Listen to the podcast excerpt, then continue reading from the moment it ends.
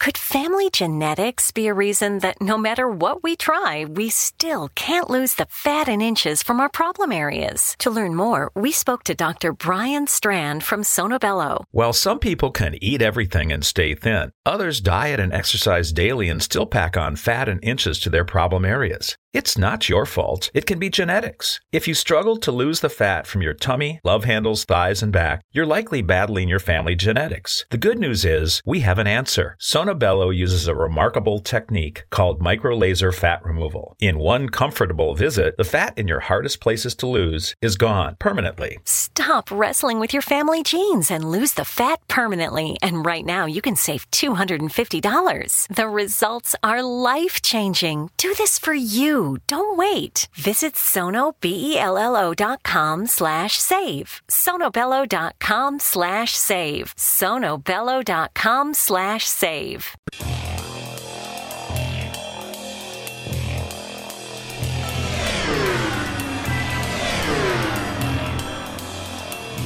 This is A Different Perspective with Kevin Randle, A retired U.S. Lieutenant Colonel, Kevin Randle has been studying UFOs for nearly 50 years.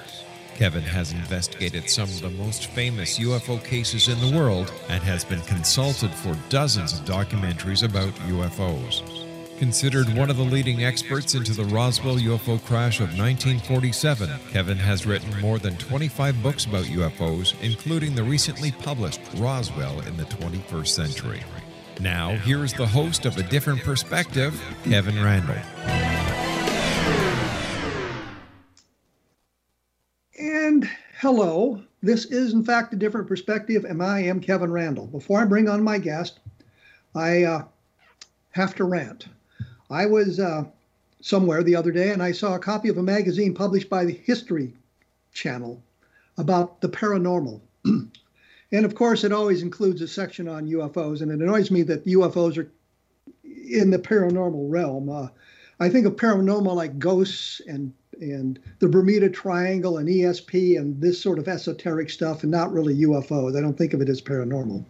What annoyed me, of course, is they mentioned Roswell, and they, of course, bought into the Project Mogul explanation. I am astonished that people still buy this explanation when clearly flight number four, which was the mogul balloon flight that supposedly caused the debris, is mentioned at all since Dr. Albert Crary, who was the project manager, wrote in his field notes that flight number four never flew. But what really got me was there was a note on the Aurora, Texas alleged crash. And because the UFO hit a windmill. They published a picture of a windmill with a flying saucer in it, a UFO.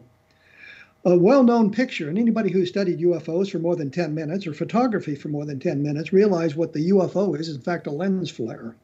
I don't know why this thing keeps being published as a UFO picture, but everybody knows what it is. and the second thing they, they did was they published the pictures or picture taken by the Coast Guardman in uh, July of 1952. I think everybody's pretty well established that uh, they're not flying saucers in this picture. And it may well be a hoax, but um, I looked it up on the in the Project Blue Book files just the other day because of this uh, magazine article, and realized that the statements by the Coast Guardsman, excuse me, both the uh, photographer and the other witness are very, very weak. And in fact, they're filled with what I think of as weasel words, meaning they don't want to lie about something, but they're trying to maintain the uh, story.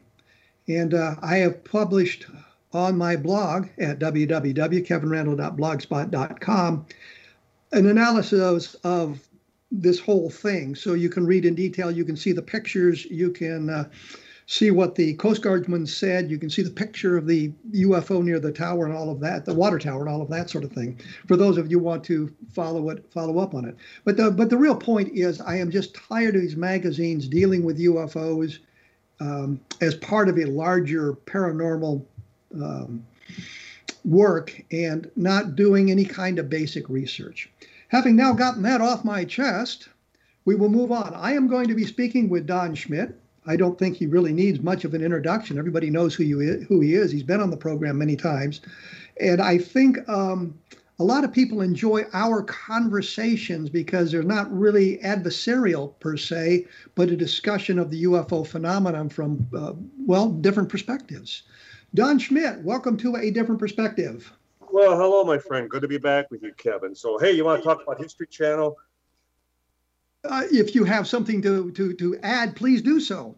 Well, it's amazing that, uh, and as we both experienced with uh, the uh, series that ran last December, that even when they could consult with the so-called experts on the topic, and in this case it would have been Roswell, that they failed to do so, that they uh, decide to go off and on their own tangents and can compile their own information, their own research, and then you watch the program and you're practically jumping on your chair, going, "Why did they include that?" Why did they use that particular witness or, or non witness? Why couldn't they even get the rank of that uh, officer correct when, you know, we both know exactly what the, the rank is? And it, it just, again, smacks of just the laziest of journalism. But I don't know that we can accuse the cable networks of even journalism as much as they're in the entertainment business. Well, I think that's the key. It's entertainment. And I think the reason they go out and look for their own witnesses because they want to they want something new, something different that hasn't been discussed. And even though they find somebody else to talk about it, the information is still the same. It is still the same. And the fact that they even resurrect the old discredited, old disproven. I mean, as I, I couldn't agree with you more. How often do we have to explain away flight number four?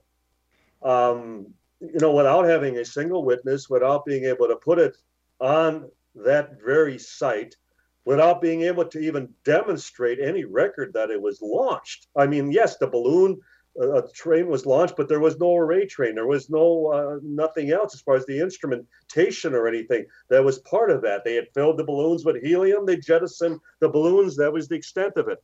That hardly would, uh, you know, uh, reflect the, the type of wreckage that all the witnesses have described. So it's like, why do they always fall back on the government of all authorities on a topic that the government has been running interference on for almost 75 years? I, I wanted, I need to say this because, you know, I've, I've studied the mogul balloon thing in depth. And they always come out, well, it was a top secret Project Mogul.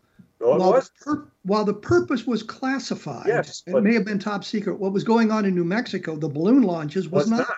Was not. No. We have pictures from newspapers of the balloon launches, and the the was it the Allegor Alamogordo News right. on July 10th has a picture, and one of the pictures has a step ladder in it as they're trying to launch a balloon. And right. Charles Moore told me he bought the ladder. Yes. So it links it directly to what was going on in New Mexico. Well, as you as, and you recall too, I mean, they were putting on these demonstrations all over the country, as though not only were they trying to explain away Roswell, but uh, all the flying disc reports at that time that they were all mistakenly, you know, high altitude uh, balloons that uh, you know, based on the air pressure, would be, uh, tend to become more elliptoid and maybe look like a, a, a disc at high altitude. But the difference always comes back with Roswell is when, when it's on the ground in front of you and you can actually pick it up and hold it in your hands, you might be able to determine that it's a balloon, you know, juxtaposed at 10,000 feet up. Well, to take to take that one step further, you know, you you and I both talked to Sheridan Cavitt a number of times. Oh yes. And we sat in there when he first denied that he'd ever been involved in any balloon recovery whatsoever. He was too busy to to do that. But then he comes out and he tells Colonel Weaver, who, by the way, has been on this program, yes. about um, picking up the the balloon debris or recognizing it immediately for what it was. And my thought is, why didn't you mention this to Jesse Marcel right then? Chris, Jess, I, this is a balloon. We Exactly. don't need to stay here. Let's go home. and then to take it a step further, well, then he, at the least, he should have done as far as informed Colonel Blanchard, the base commander, before they put out the press release, before they supposedly made, you know, an embarrassment of the very people in charge of the atomic bomb at that time, the 509th uh, bomb wing. So uh, we know, I mean, he contradicted himself and he really discredited himself in that uh, supposed sworn affidavit that he gave to Colonel Weaver. Absolutely. I think we should move on from Roswell, Yes. though, Yes, yes. rather than we beat that dead horse. Uh, oh my God! Now the PETA people are going to come after me for that expression. Oh my God, I know. Um, I was I wanted to mention to you uh, up front uh, the government changing UFO now to UAP from Right. unidentified flying object to unidentified aerial phenomenon. Right. What's your reaction to that?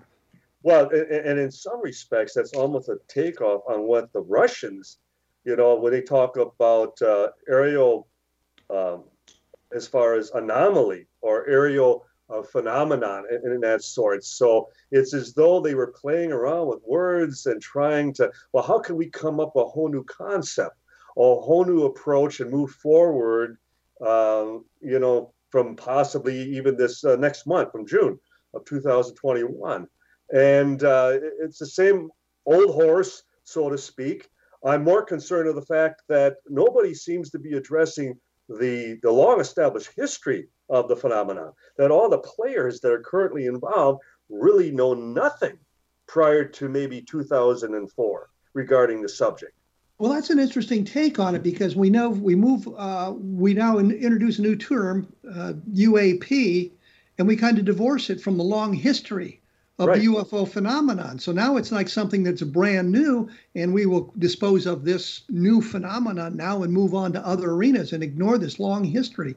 And when uh, I think it may may have been Jimmy Carter, one of the presidents, proposed moving the UFO investigation to NASA, That was Carter. they objected to it. Right, right. NASA didn't want it- any part of it, and I think it, That's right. I don't think it would have helped their um, image at all by getting involved in the UFO investigations. But there should have been somebody investigating it, uh, and we well we know there was. But when you think about it, I mean, NASA, with their limited uh, uh, budgetary constraints, um, they're, dealing as far as, uh, you, you know, just like after the uh, Challenger and, and the Columbia uh, disasters, for example. And the fact that it would shut down an entire program for two or three years at a time, and yet you could have a plane crash with 300 fatalities, and the next plane goes right back up. So NASA's always walking on eggshells in that regard. And for that matter, what interest or what involvement would they have even had with the subject? I think it's one of the reasons that even when uh, the late Congressman Steven Schiff, with uh, through the GAO, the General Accounting Office, when they made that document search, and one of the uh, you know the uh, sources that they did not request or rely on for documentation was NASA, our own space program. Because what you know what files would they have compiled regarding you know a local phenomenon unless they were concerned that it would impede you know a potential rocket launch or something at times. Um, to me when, when carter made that request to nasa it was it was like it was because he was uh, den- uh, denied by all other branches of the military and departments of intelligence and he just tossed it at nasa hoping they might bite. Well, it's interesting you you you bring that up because I did a book, as I think everybody knows, called UFOs in the Deep State, Right. and in that I explore the the Carter uh, claim that he was going to look into the UFOs. And talking to Dan Sheehan and a couple of people about that, we learned that the way that the um, uh, deep state or the government can inhibit the president's investigation. They don't have to outright deny it. Say, "Well, I can't tell you that, Mr. President. It's it's classified." uh, above your level. But what they can do is, you know, there's a lot of agencies involved in this, Mr. President. We'll draw uh, all this material together from these agencies and we'll get you a comprehensive report. And they just never bother to get the report done. Well, we're in the works on it, or, or something else comes up that takes precedence. Like in the Carter administration, it would have been the uh, Iran hostage situation. that Yes, certainly would have yes, yes. diverted his attention. And you certainly know better than most as far as the compartmentalization as they use as an excuse. But the and, and we both know as far as just what efforts it takes to just retrieve a single Freedom of Information Act request. I mean, it can literally take years for just a single, you know, document. And the thought that, and I always come back to, and, and you again know this better than most, that within the compartmentalization of a particular branch of the military, it even is worse from branch to branch because they're really not cooperating or sharing much of anything with other branches. And I think the best example was during Desert Storm when General Norman Schwarzkopf was having a daily briefing. and as you know, representing the army. And he complained that they didn't know if they could march into Baghdad because the Air Force had declared air supremacy within the first night. And then the Navy was still launching the Tomahawks into Iraq, and neither one was on the same page. And, and, and that's a, and that's a good place to break in here because we're going to have to take a commercial break. Um, I always want to thank people for taking a look at uh, the best of Project Blue Book and, of course, Roswell in the 21st Century and Encounters in the Desert. Uh, take a look at those at Amazon. Uh, make a rating if you can. It certainly will help. You are listening to a different perspective on the Zone Broadcast Network, and we'll be back right after this, so please stick around.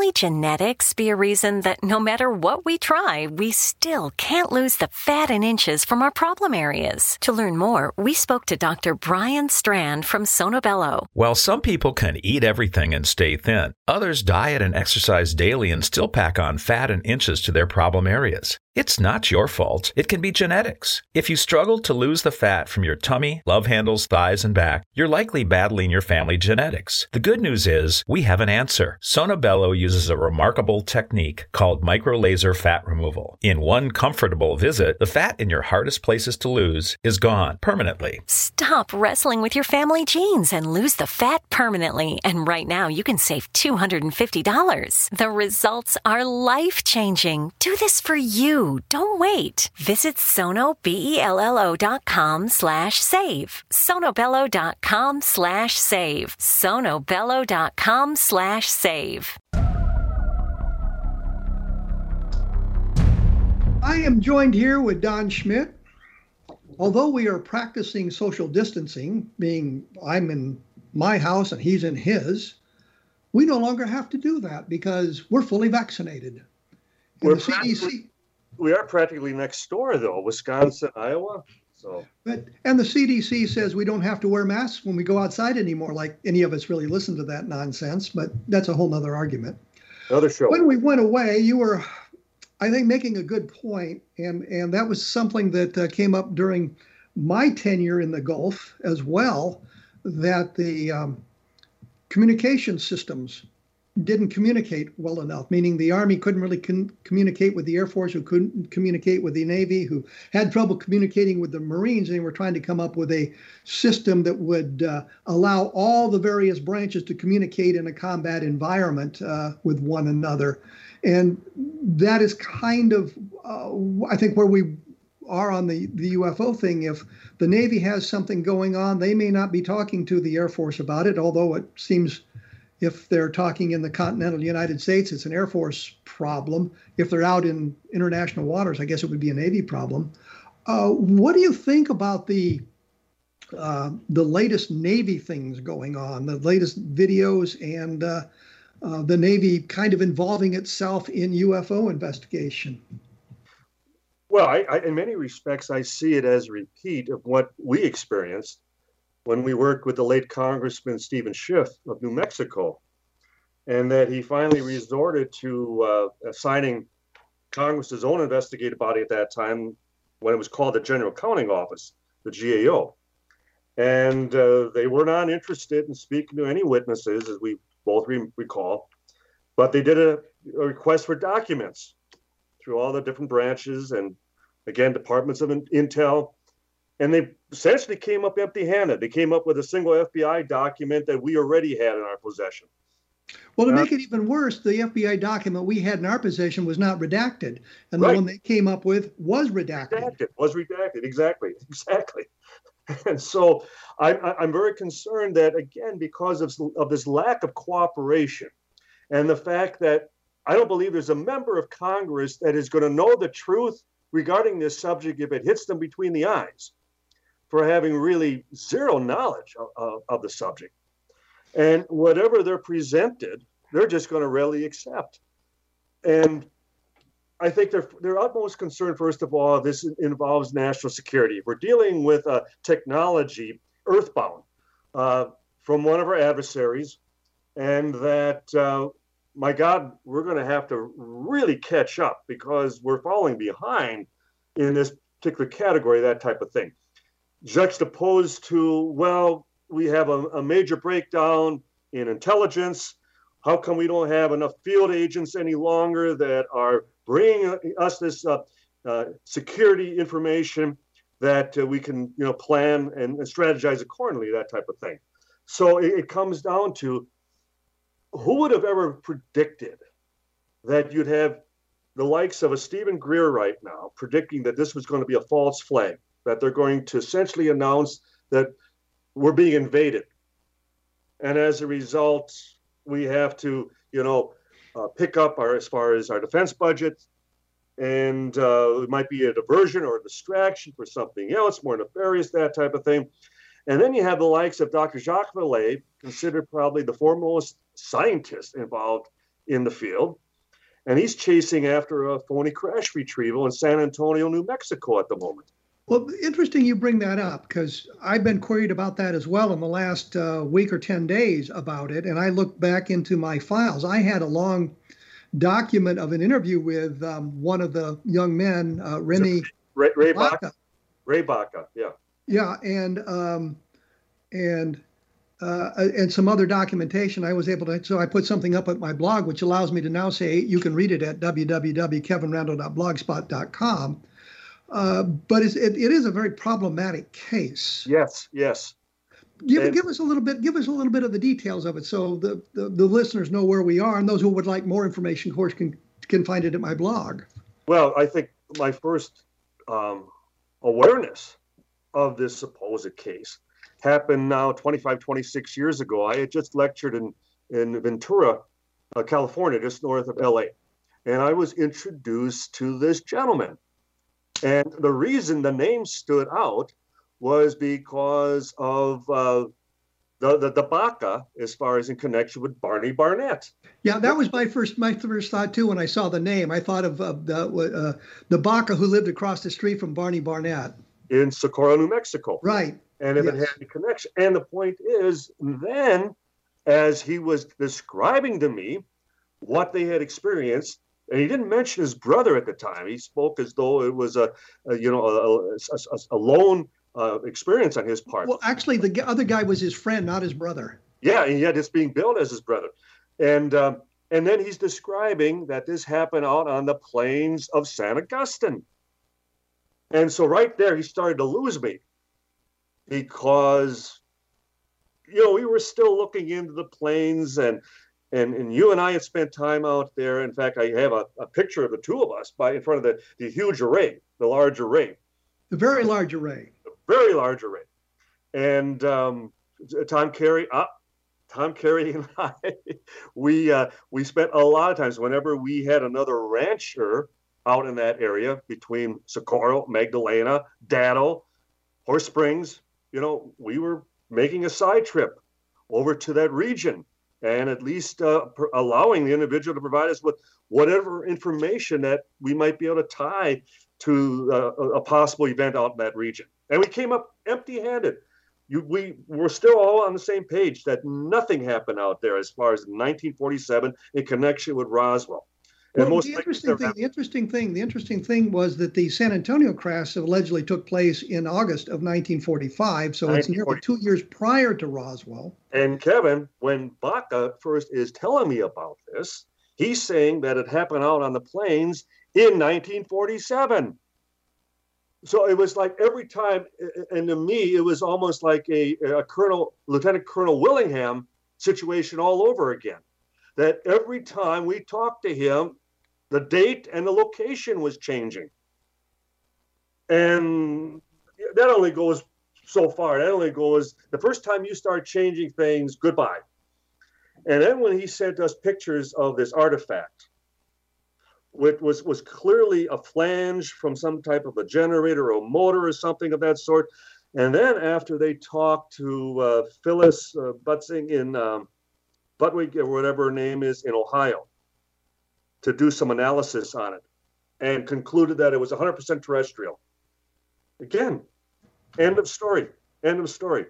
So for well, move on. MUFON did look into it and analyze the metal and said that it was basically terrestrial, which didn't rule out a terrestrial, extraterrestrial uh, source for it. It means it, you couldn't prove that it was not terrestrially based metal. But I think what's important here, we you know we need to say that these two youngsters, they were seven and nine at the time, uh, had heard something. Um, seen a flash of light, went to the source, saw a downcraft, saw alien creatures that they described to us. Uh, described uh, to others, I guess I should say. Um, described them as being uh, uh, frantic, that they were darting and running uh, all over the area, you know, panic stricken from the, the crash, that type of thing. And uh, those are all details that we were never told before. Well, as I say, I, I outlined this in a, a, a posting at my, my blog about San Antonio. And in fact, there's a link to the photographs that you were, uh, the photographs of the material you were talking about as well. Right. There, so people can see exactly what what this material looked like. Uh, what what struck me about this whole thing is they they they got there allegedly just after the thing crashed. Okay, that that's okay. Kids would naturally gravitate toward that to see what's going on. Okay, I buy that. Uh, they came back two days later, and um, the the beings were gone, but the craft was still there. Eventually, it came about that they were looking at, um, they were there and they would see military personnel involved in it, cleaning it up, but they didn't do a very good job. They didn't clean it up very well. They didn't secure the site like you would expect so that kids could get back in and they actually went and bought, uh, aboard the craft to, to look around uh, and that sort of thing. And all of that bothers me about the San Antonio crash. And as I say, I kind of lay this whole thing out um, on the blog. I'm hoping to speak with um, Jacques Vallée and Piola uh, Bola Harris. Harris um, in the in June after their book comes out about it as well, because there may be something in there that would clarify the situation and make it seem a little bit more um, accurate, I suppose. The thing, the other thing that always worries me about this is if there was a crash prior to Roswell, probably to 1947, the military doesn't react properly in 1947. If they had already had a crash and they knew what was going on, meaning it's obviously nothing Earth based, then I suspect that the reaction would have been somewhat different in Roswell because the people at the top would have known what was going on and stopped some of the, the nonsense that happened afterwards.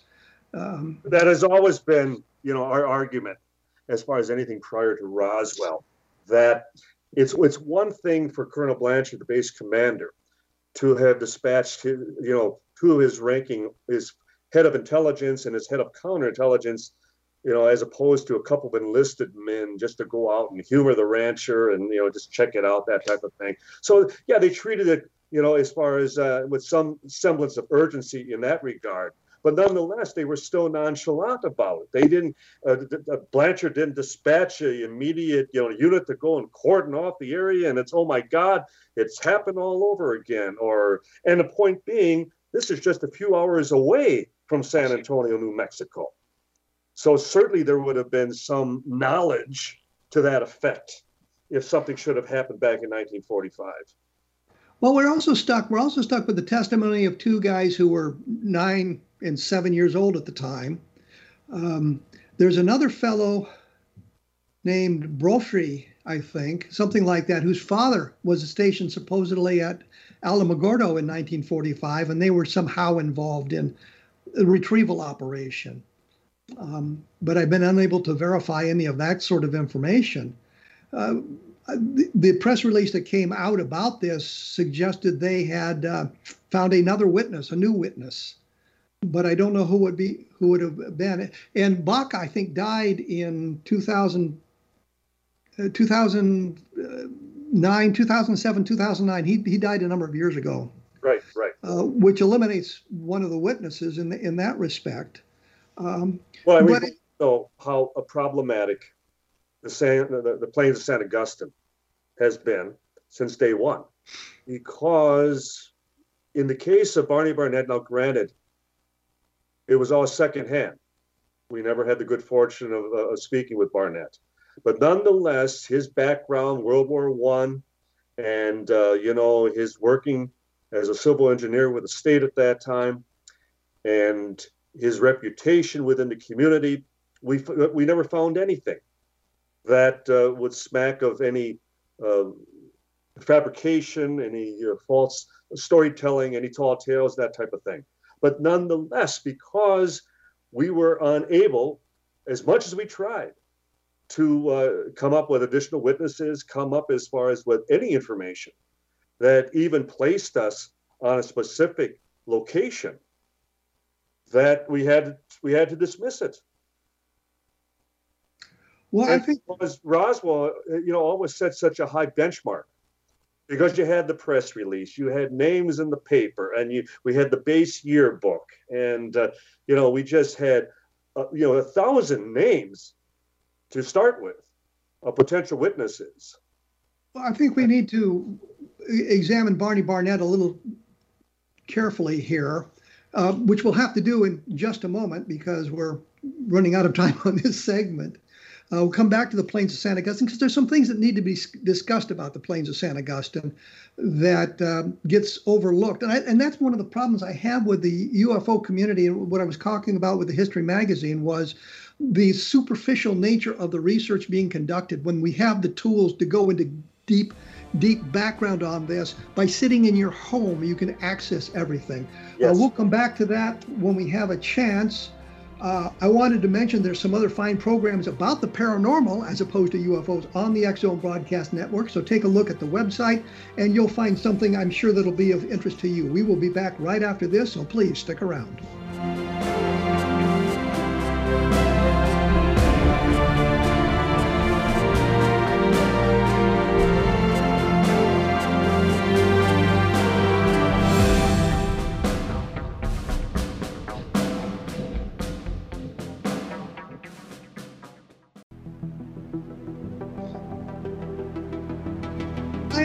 By Don Schmitt. We're engaging somewhat into a stream of consciousness investigation of UFOs here because we kind of meander around things and link one thing to the next thing to the next thing. So it's one of these streams of consciousness things, which is not necessarily a bad way of doing this.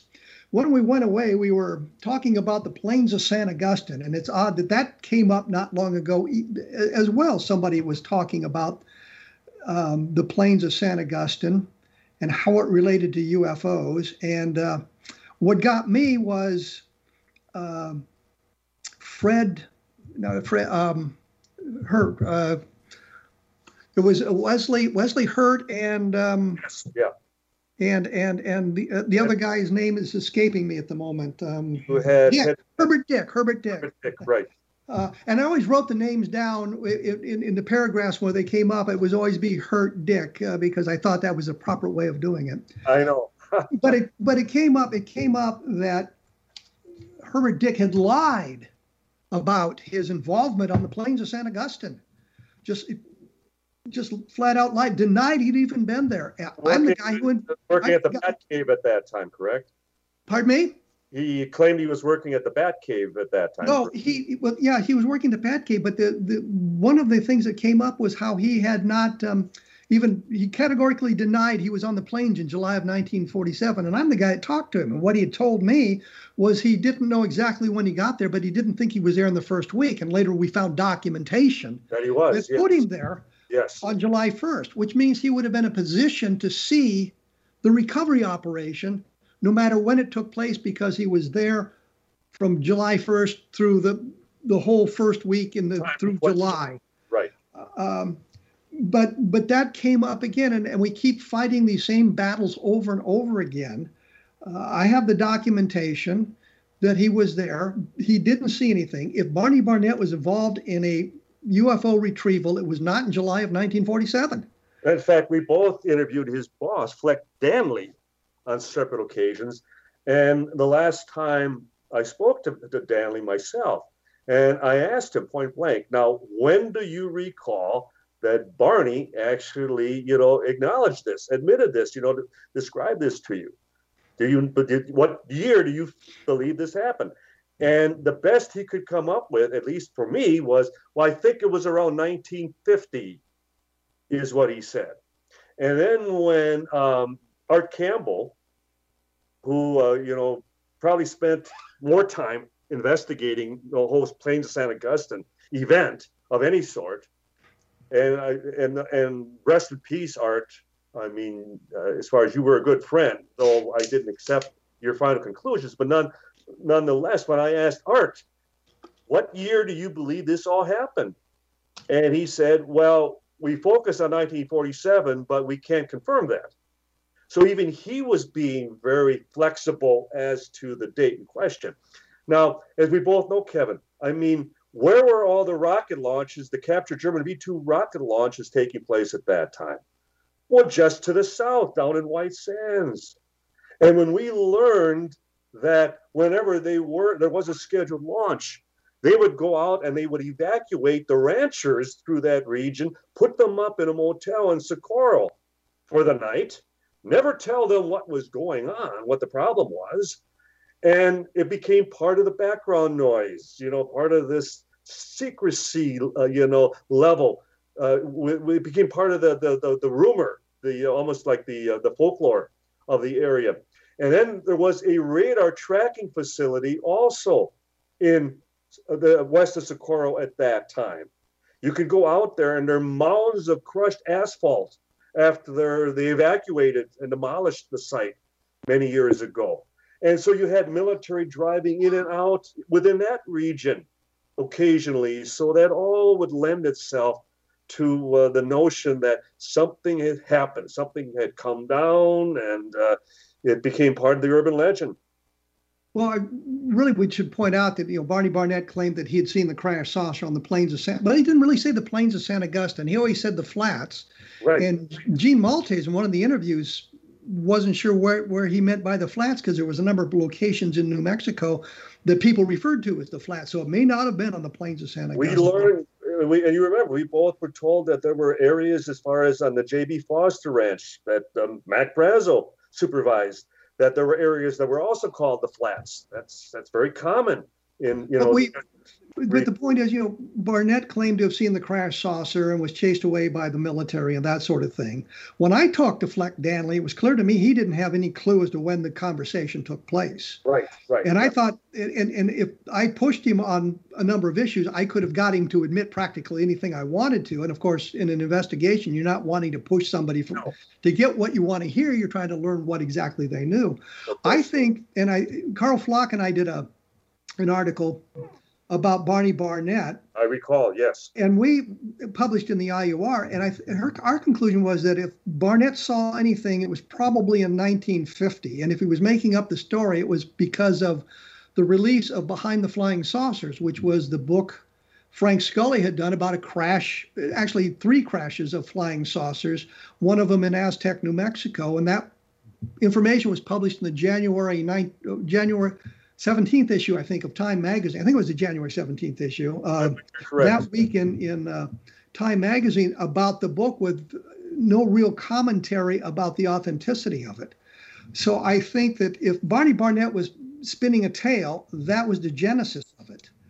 Yes, and, and that, and as we both remember, that Moore, Bill Moore, and, and Stan Friedman, in trying to come up with bodies to uh, the Roswell event, when the book Roswell Incident came out in 1980 that uh, they elevated the planes to the point that there was a connection. As far as there being any type of connection, I hold them, you know, entirely responsible for that. Well, I think the, the point is, you know, and you, you kind of alluded to it, was when they they were doing their book, they had good information about what happened in the Roswell end of things, because they had Bill Brazel, they had Jesse Marcel, and but they're all talking about metallic debris. They're not talking about anything really exotic that you can point to and say this truly is extraterrestrial.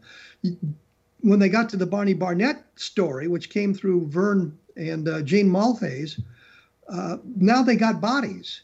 Now they've got to connect the two events, and one's over in western New Mexico, one's in southeastern New Mexico. How do we connect these two events right. so that we can bring the bodies and the extraterrestrial nature in there? And I think that was the the the reason they worked so hard to connect those two locations because that did what they needed to do. Now, Bill Moore has come out, I think, since then and, and kind of of um, repudiated the whole Plains of San Agustin uh, discussion. I believe you're correct. Yes, yes. And so, you know, that kind of hurts um, the Barney Barnett tale. But, and that's the other thing. We've got UFOs raining out of the sky in New Mexico. We have Roswell. We have the plains of San Agustin. We have Aztec. That's we have San Antonio. Yeah, exactly, exactly. And as you know, again, as far as within the military, that very often that becomes part of the damage control, part of the containment in that uh, the, the boy crying wolf, that you'll flood the area with a lot of essentially BS to obfuscate, you know, the true nature of the actual event. And uh, that was exactly the case in New Mexico at that time, and for a number of years thereafter. And as discussed earlier, as far as with the the uh, both mogul and the the Rawin target balloon devices, where they were putting on the demonstrations all over the country. I've always been of the impression that the Aztec case was an outgrowth of Roswell, meaning that um, Silas Newton and Leo Gebauer, who are the two right. main villains in the tale, or perpetrators, right? Yeah, perpetrators. That was a good word. Uh, told Scully about it. I've always been in the impression that somehow, well, they they they had heard about the Roswell case. It was in the newspapers all around the country, so it, that, that they might have blundered into it that way, yeah. and, and thought of this as a way of of um, perpetrating one of their cons. But they they uh, they moved the event from Ros- the Roswell area up to Aztec so that we didn't get associated with the balloon explanation. Um, but I always thought that was kind of the the rationale behind their story, and they just left it in New Mexico and ran with it from there. Uh, it, certainly is the, the, the, most likely impetus as far as that they had so much information already, you know, uh, announced in the press, and just to relocate the event and create a new storyline around it, it really didn't take much effort at that time. And so I, I, I agree with you that it was the most simple uh, explanation of what transpired regarding Aztec, that they just shipped Roswell to. Uh, I know. I know uh, a number of people, Frank Warren, for example, disagrees with us on this, and they think that there was some quality information in the, buried in the Aztec case. And uh, turns out that um, Newton was was was uh, a very interesting character when you look into his background. I guess he was a championship golfer uh, for example, played in a number of major tournaments. He uh, hobnobbed with some of the rich and famous because of that sort of thing. And yet it seemed that his personality was such that if there were two ways of doing something, an easy way of doing it or a con, he went for the con every time. Right, right. So. Um, but he was caught up in a number of fraudulent cases and was convicted of a number of fraud. And I think when he died, there were 17 lawsuits against him, and he died virtually penniless although he lived at the higher end of the of the spectrum through his uh, manipulation of people and his cons. And sadly, he took a lot of people with him as a result because they didn't uh, get paid back for much of his malfeasance. And the other thing we should say is this is the reason that uh, ufology rejected the ideas of UFO crashes for years and years and years, is because it always came back to Aztec and that great hoax that uh, Frank Scully wrote Behind the Flying Saucers, which was a uh, bestseller of the time, which documented three different UFO crashes, Aztec being one of them. Um, well, and, you have to be correct, Kevin. When you think about it, I know Dr. Dave Jacobs would even debate and argue with us that, well, something of this magnitude you couldn't keep secret for all all that time. Well, but a lot of it was due to the damage control. And then the guilt by association, as you mentioned, as far as with Frank Scully, that there was that 30 year lull, that if not for Jess Marcel breaking, you know, his, his oath of silence, that who knows how much longer it would have been before Roswell would have been resurrected. And then, I would I would give I would give the credit actually to Len Stringfield. Yes, I because was, he started collecting tales of of cra- what he termed crash retrievals, and by doing that, that limit, legitimized a great deal of the research being done.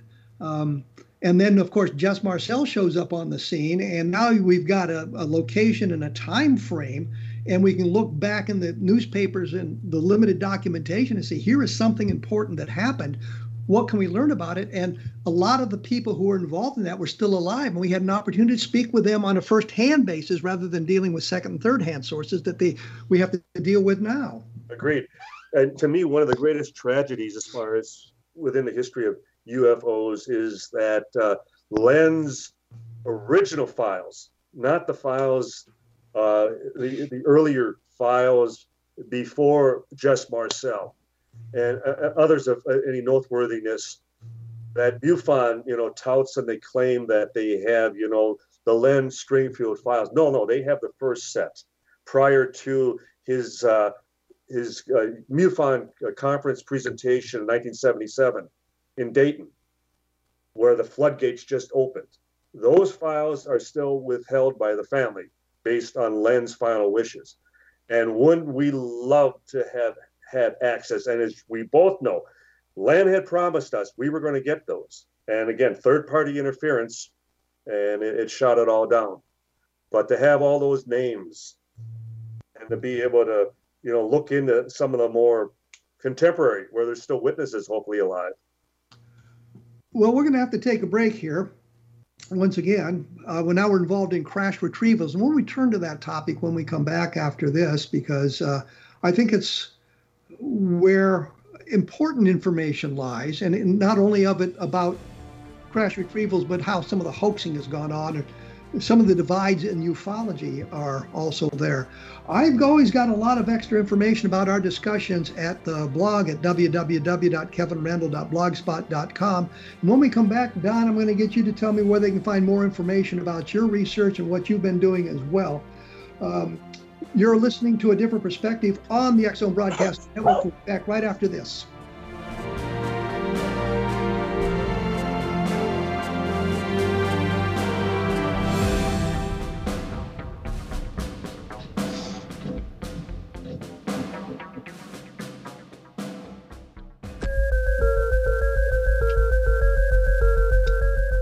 I am here with Don Schmitt, We've been talking a lot of uh, information about various aspects of ufology here in the last uh, 45 minutes.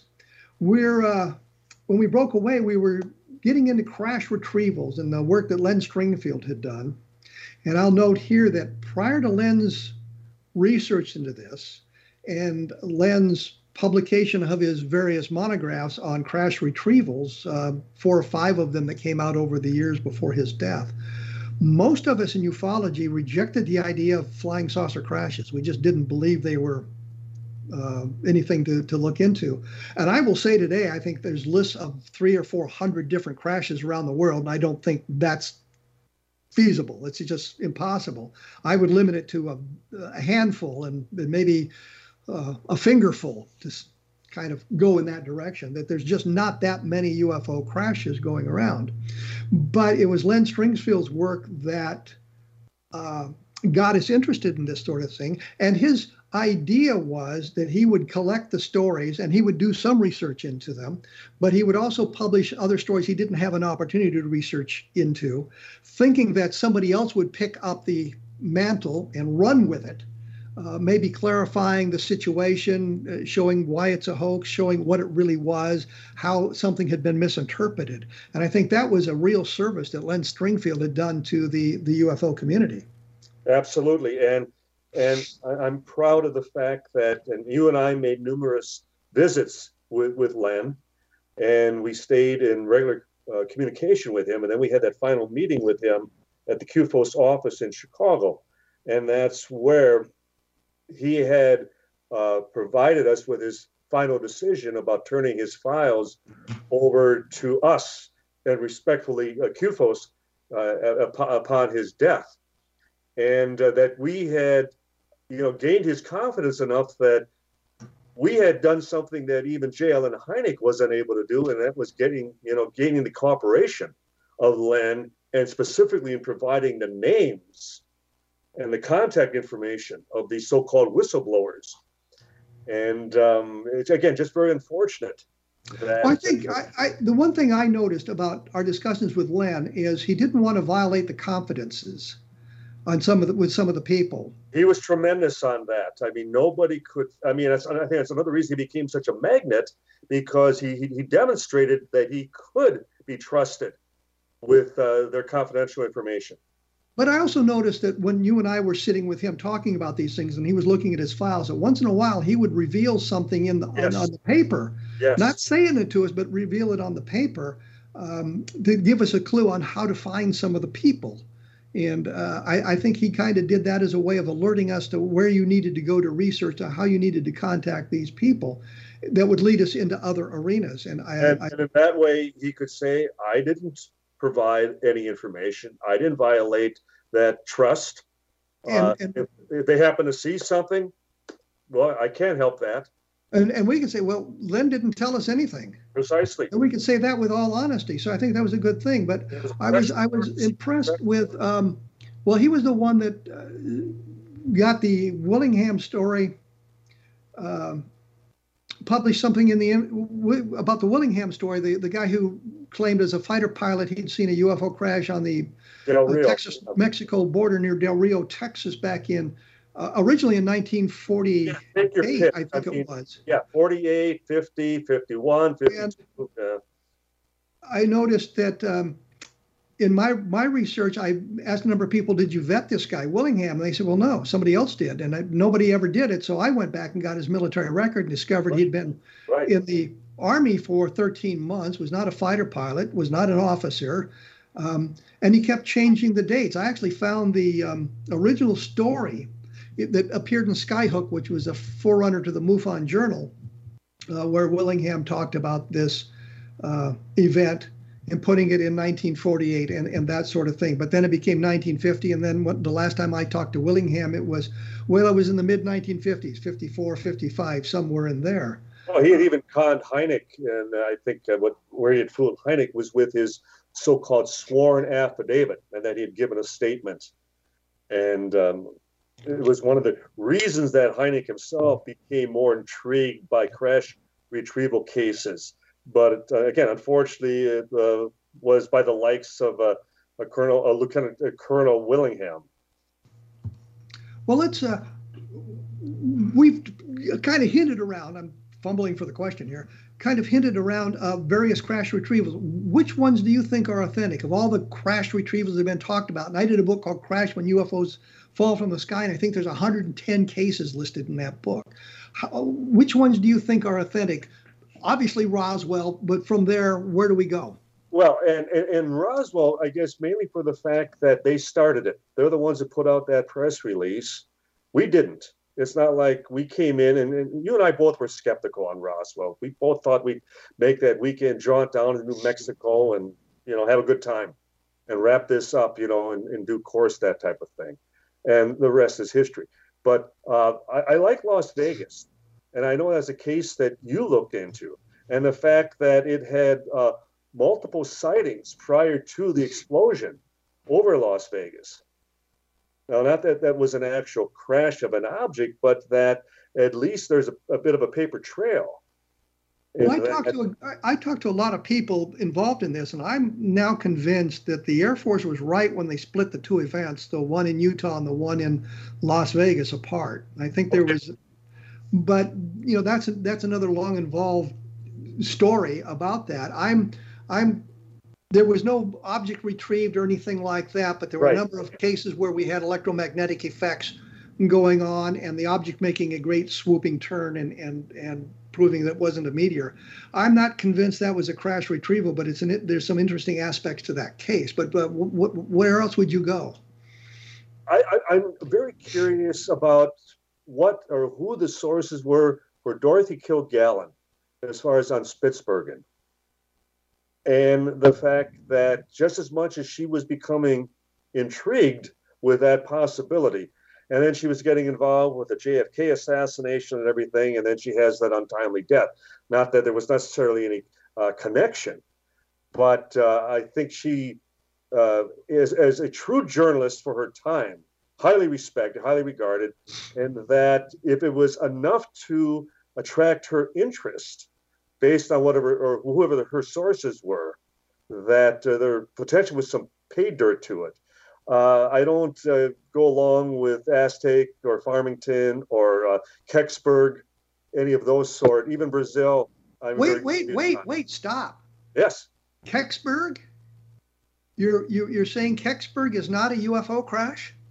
Um, I still remain unconvinced because of the bolide, because of the reentry possibility at the time, um, and the description, the, shape of the craft, and the markings on it. Um, I'm still open to uh, uh, Soviet reentry. Interesting because I've come to the similar conclusions, although I'm not sure the Soviet entry reentry figures into it, but that may be a factor. But I've uh, often thought that there was an awful lot of false information. You remember we interviewed a number of people who went there early in the morning, uh, right, archaeology right. students, and I remember sitting in their their living room talking about. And they they arrived in uh, Kecksburg at like four or five in the morning, and everything was dead. Nobody was around. Nothing was going on. Right. That's and true. if you think it was this big retrieval operation, there would have been people around and that always kind of intrigued me. And of course, as you mentioned, the bolide, um, clearly there was a meteor fall that day that would explain it. And if you've got a smoke trail from the meteor, which is not unusual, the winds aloft would blow it around. So you get the impression that the thing made turns when it did not. So it's interesting that you brought up Kecksburg as being not. Um, well, and we both know that, especially if it was any reentry, if it was a uh, an American reentry that that NASA and the uh, you know all the documentation that it supposedly you know was taken directly to Wright Pat in Dayton, Ohio. That would have been the case if it would have been ours, if it would have been Soviet or alien. In any event, they would have been involved. Well, I was I was interesting that you, you you kind of on the same page I am on on Kecksburg. What about Shag Harbor? A, a very, very good case. I think um, just all the circumstances, the fact that it, you know it's, it's submerged, you know, within the bay that area. Um, I, I, think the eyewitness testimony is held up, and I think uh, some of the independent investigation that is that a parallel regarding the case that um, you know I find it a case that to me remains wide open the interesting thing about that that I've, I've, thought of, I always thought of it as not really a crash retrieval, but more of an emergency landing. Mm-hmm, and the mm-hmm. object lands in the water. There's actually a photograph of it, and I published it in uh, the book I did 20 uh, some years ago called uh, The Randle Report Picture of the Object in the Sky. The Condon Committee had an opportunity to um, investigate, and I think Jim Lorenzen alerted him to them. They called up there, and I saw just a bunch of teenagers saw something and didn't get into it and, and ignored the ignored the information. Don Ledger and Chris Styles have done a wonderful job of researching that. Case. Absolutely. And as we know, I mean, there have been many cases of uh, underwater as far as uh, UFOs witnessed and documented, you know, and even foreign navies, that type of thing. So I think you may be onto something. The idea that it was an emergency landing, or it just decided it was going to, you know, you know, submerge as far as into as far as the harbor there, and it who knows where it went from there. Uh, there was a great response. There was enough, a lot of people. There were law enforcement involved in it, not just teenagers. Um, there was uh, um, a lot of documentation that Chris Styles and Don Ledger recovered from the Canadian government about the case, and they, I guess the U.S. Navy was involved. There may have been some uh, Soviet presence as well at the time. Well, as to... we know, they did an underwater as far as investigation. They went, they went down. They went and looked as far as to see if there was anything. And that's the amazing thing. The point being that something did impact, it did crash uh, and submerge as far as into the water. And the point being, then where did it go? Yes, yes, exactly. Uh, anything else that sticks out in your mind as a good crash retrieval, though? I know I have to. I, I often present, you know, the argument that if I accept Roswell, then it makes everything else possible but everything else, you know, pales in comparison, and mainly because of you know that benchmark press release and the fact that the newspapers covered it as heavily as they did for the time. There's nothing else like that, and it, it immediately involved, you know, you know, the, the, the elite, you know, the uh, most uh, you know, the 509 bomb group, the people in charge of the atomic bomb, that it was ready made. It was as though if you were going to concoct a whole crash, you know, UFO scenario that uh, it was much beyond the thing from outer space, you know, up in the Arctic Circle type of thing. Well, Don, I think we're out of time here, and I wanted to talk to you about abductions, and we're not going to get to it.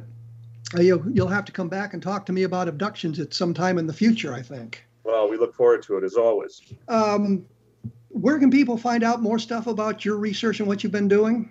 Well, we have uh, the website, which is roswellinvestigator.com.